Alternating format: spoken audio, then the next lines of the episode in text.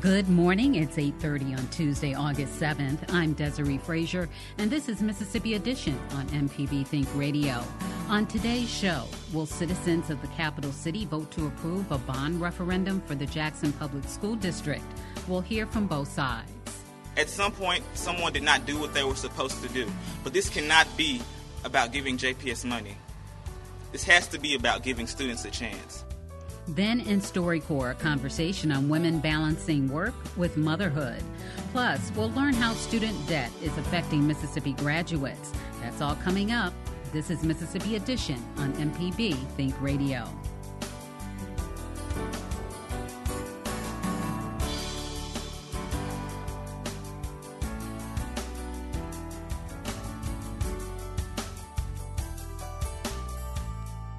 Today, residents of the capital city will decide whether to approve a $65 million bond referendum for the school system.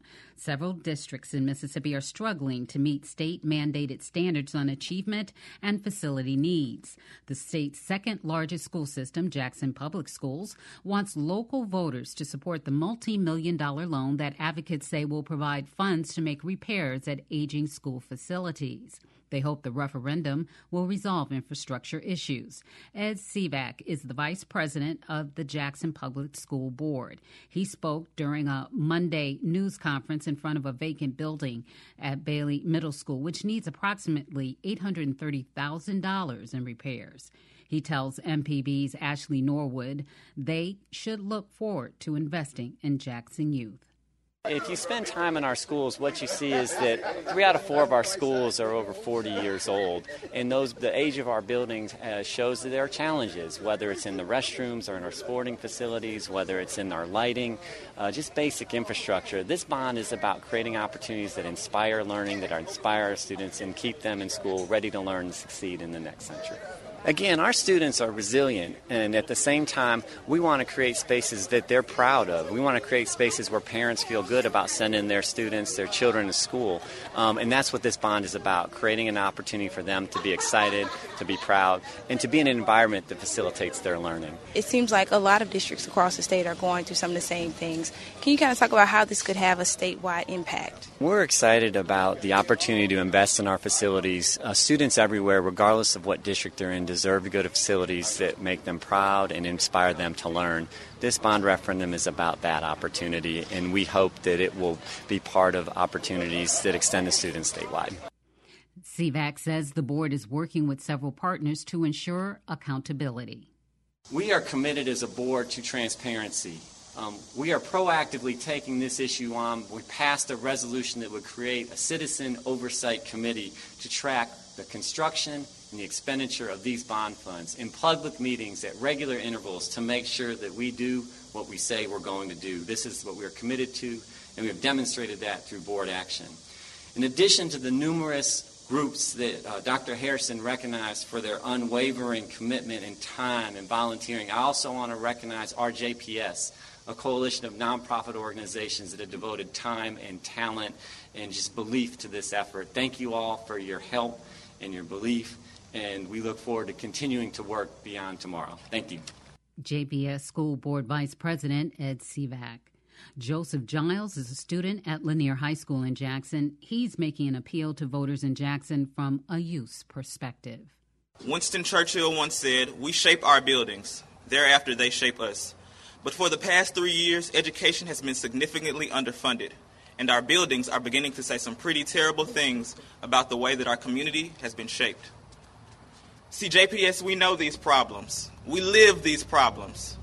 And I'm standing before you today as a student of JPS, telling you that it is rough on all fronts because our house is not in order and the kids are not all right. Because at some point we became complacent.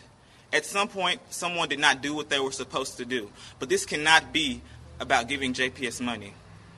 This has to be about giving students a chance. If the students are to bear the full dilapidation of these facilities, of these environments, then why aren't we afforded your fullest consideration when you make your decision? Because in this way, our buildings truly do shape us. This is the first step in producing community minded youth. Because afterwards must come full opportunities for civic engagement, involvement, and discussion. But showing we care starts at the schools. Because if children feel that they are not important enough to be considered, then that leads to a community that feels the same. Here we set the tone. Many things in life are complicated, like love, religion, politics, but this is not one of them. Because if you truly care about schools, if you truly care about students, then the answer is simple. You'll vote yes on August 7th. Lanier student Joseph Jiles. David Archie is a community activist in Jackson. He's against the referendum. He tells MPB's Ashley Norwood why he thinks other action should take place first. I am asking the citizens of Jackson to vote no, no, no, no against this bond referendum for a couple of reasons. One is that I don't feel like enough of the money is going towards the educational aspects in terms of the classroom, in terms of um, teachers, in terms of mentors and, and tutors that need to come in to help get the grades up. At the end of the day, this is all about Jackson being a failing school district. And I think those things that I just spoke of can help get grades up to par. And there's no mention in that uh, when it comes to this bond referendum. Regardless of whether or not they can use the money for that, or regardless of whether or not they can't use it for that. At the end of the day, if there's any money to be taken from the citizens of Jackson, it ought to be going towards uh, making sure that Jackson Public School is a passing district. And at this point, that's not the case. So, what about some people that say that giving money to the infrastructure will make uh, schools more uh, pleasant or more appealing to attract teachers, or that it may create a better environment for students to actually enhance their academics? What do you think about that? I totally disagree with that. If that is the case, why haven't they already spent money on those issues? Uh, there's a lot of money, uh, a lot of um, companies out there that can donate uh, money to repair and to fix Newell Field, which they're asking for money for. And I don't think just because you're an athlete and go out there and play football or run around the track of Newell Field that it's going to help you in the classroom. And I think uh, to say that that's going to help a student get his or her grades up to par, that is just certainly untrue. That has nothing to do with grades. Um, you can learn in a classroom, whether it's cold or hot. You can learn with fans in the classroom, and doesn't necessarily have to be any paint on the walls. And so, what they're talking about here is is doing things that maintenance should have done over the years. And the reason that it has gotten in the situation that it's in is because they have absolutely forgot about the maintenance. You know, the cutting of the grass. You know, they want to contract everything out to be done around most of the public school systems. And we just cannot afford to pay contractors the kind of money that we're paying them and getting the least of the work. Now, let me just say this. They come to uh, the citizens of Jackson 30 to 45 days before an election and asking for a $65 million credit card and asking for $65 million to put in their hands so they can go around and do the things that they say that need to be done. Well, they have failed the students. They have failed the city of Jackson. They have put the city of Jackson in a failing school district. Now, all of those that was in charge and that are in charge today and that has been a part, except the school board, uh, perhaps need to be looked at in terms of how Jackson, Mississippi get in this way. Listen, we got schools that are out of control. We have schools that need mentors. We have schools that need real men on the inside of the school to help take the schools back and to help take control where the children can be in a learning environment. But there's no mention of that. There's no mention of getting the parents involved by having after school mentor programs, after school tutoring programs to help get the grades up. And there's no guarantee that if the city and the citizens of Jackson put forth this $65 million, that the state of Mississippi still could and would come back and take the school system. I want to see it in writing saying that if we give $65 million or $100 million to help rebuild these schools, put them in fairly good condition, that the state of Mississippi will not come and try to take our $65 million plus take the schools over. And so there's no guarantee of that. So you think there's also a concern about the outcome, the, the holding uh, those accountable for making sure that that money actually does make a difference? Absolutely. You know, and since you mentioned that, if you take a look at what happened to the city of Jackson and, and its citizen money when it comes to the $90 million Siemens contract and the $90 million bond, when it comes to the 1% sale tax, in order to fix the roads, we went to the poll and we voted for an increase uh, in order to get that done. And our roads and our streets are in just as worse shape they're in when we went to vote to get that money on the table. But the money is gone. The ninety million dollars is gone, and the Siemens contract and the Siemens and the water bills and the water meters are still in bad condition. We still having a problem, and so there's no faith in putting $65 million in the hands of those people that are running the Jackson Public Schools. There's no need for us to put good money on top of bad money. Now, um, so what's an alternative then? What do you think should happen to see um, the things that you hope for Jackson Public Schools? That they need to take more time and make sure that the state of Mississippi brings something to the table. And so the question ought to be asked before you take over a school district why haven't you put money and more money into the district where it is needed? And we think that perhaps if the state is serious about getting the grades up in the Jackson Public School and the state is serious about the Jackson Public School District, why haven't they brought some money to the table to help fix the problem? David Archie is a community activist in Jackson.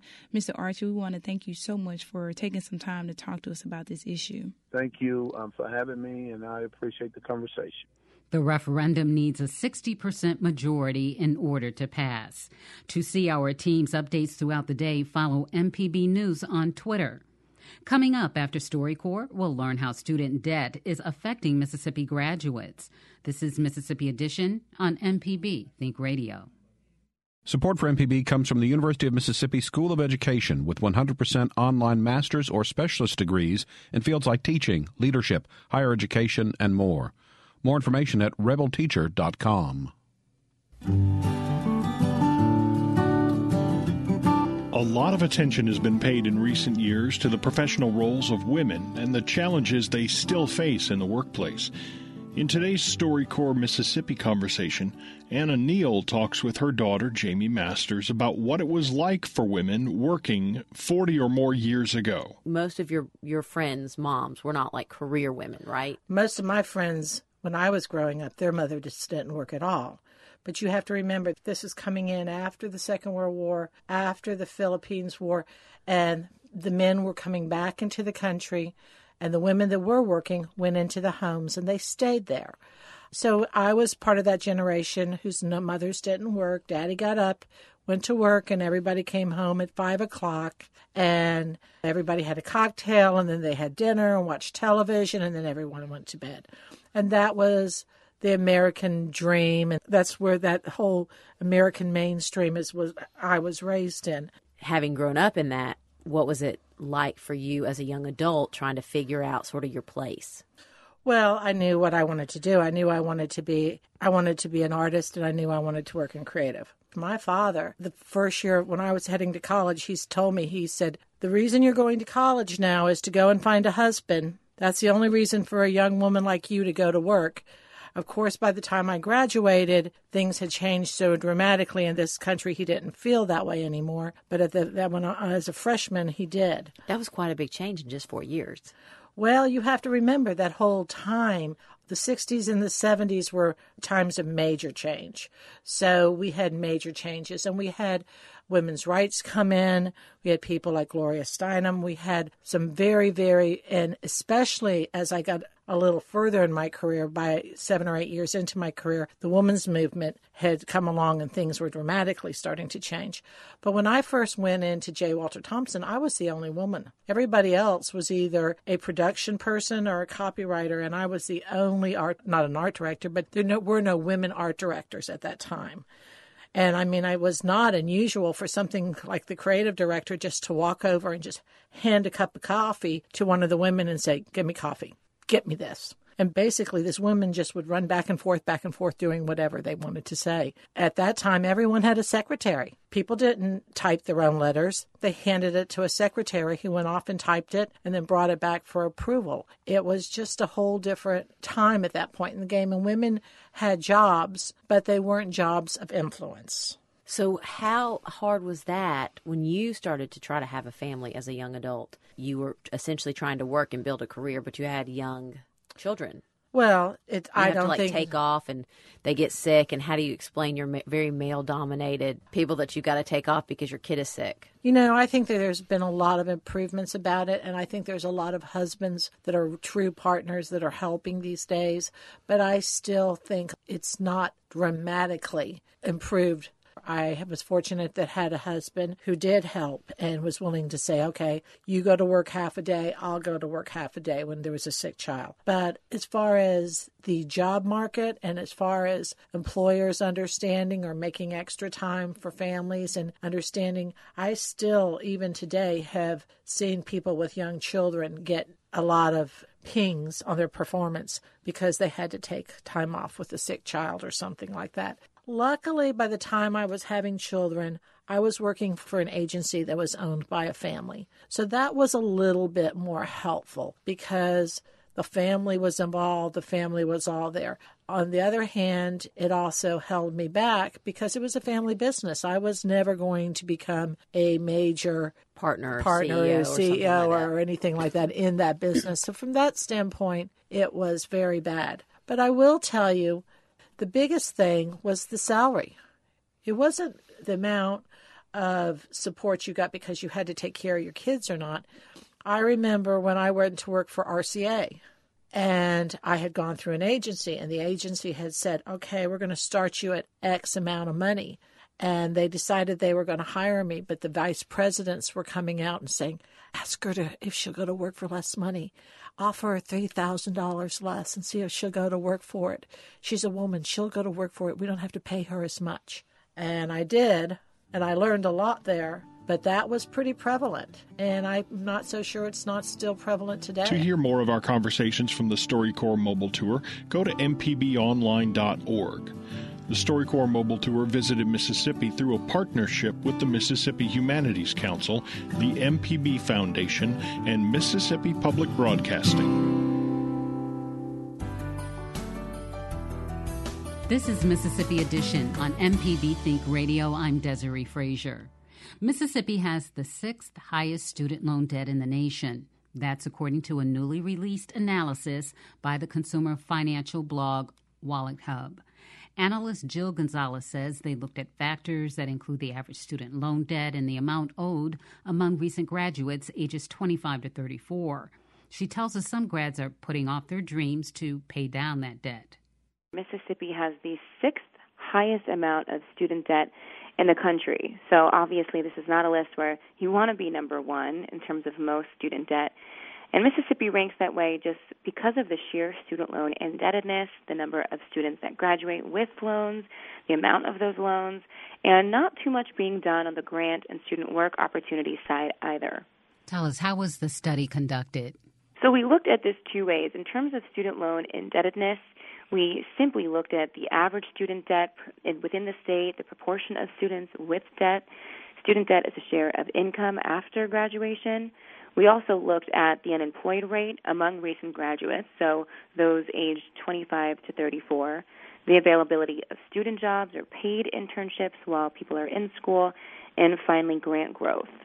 When you looked at unemployment and, and it being at record lows, what was the data that you singled out when looking at recent graduates to determine their debt or if it was significant?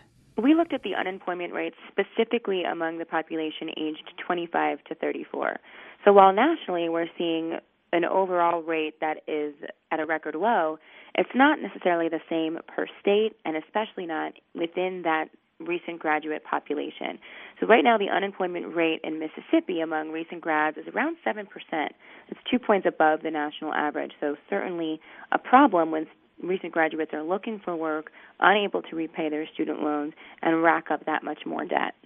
And how does that debt affect their ability to purchase in the future? So, when we're comparing this to other things, say being a homeowner, for instance, we see that where the student loan debt is higher, students or recent graduates are pushing back their time to be a homeowner much further in the future, uh, oftentimes past the age of 34. And in Mississippi, that's certainly the case.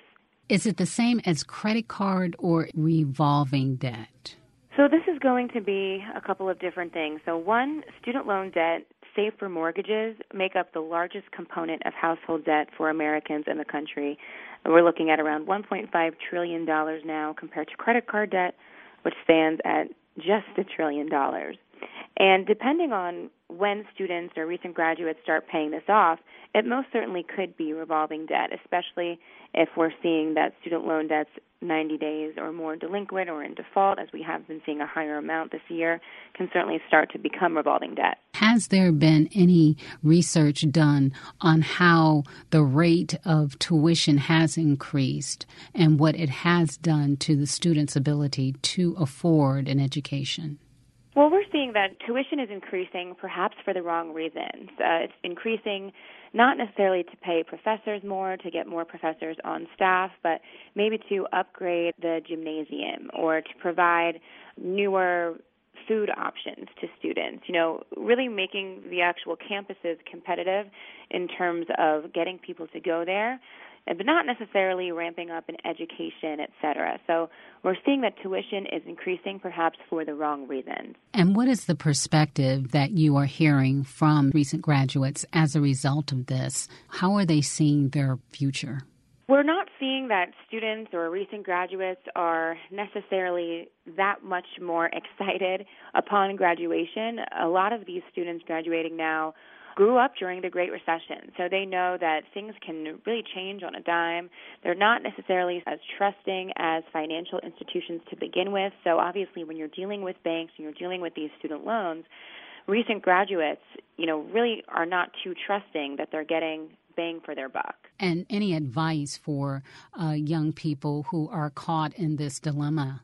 I think what we see the most is students taking out these loans and not necessarily using them 100% on their studies, on books, maybe splurging for nicer housing or new clothes or even putting car payments on these types of loans. While you're in school, it may seem like it's the necessary thing for you to do, but you know, a few years later, you have that much more debt that you need to pay off. So we always say, you know, try to think about this a few years down the road is your housing going to have mattered that much more or your clothes? Because that could actually mean a few more years in debt. So students need to, while they're in school, think about being as frugal as they can. Exactly. Now, we're also hearing about students who are struggling to have food to eat while they're in school. So, that is another issue that has come up kind of around spending across the board. So whether you're taking out loans and having to use them for absolute necessities, that's one thing. But if you're kind of splurging because you you just have this loan money available and buying things or upgrading to things that are not necessities, that's where the real difference can lie. Hear this conversation again whenever you want by subscribe, subscribing to our podcast. Just search for Mississippi Edition in iTunes, Google Play, Stitcher, or your favorite podcasting app. Stay tuned to MPB Think Radio for a full slate of Mississippi based programs all morning long. Coming up at 9, it's Money Talks. At 10, it's In Legal Terms. And at 11, Southern Remedies, Relatively Speaking. Did you miss part of the show today? Find past episodes of this and other Think Radio programs right here online at mpbonline.org or download the MPB Public Media app. I'm Desiree Frazier. We'll see you tomorrow morning, same time, same place at 8:30 for the next edition of Mississippi Edition. Have a great day.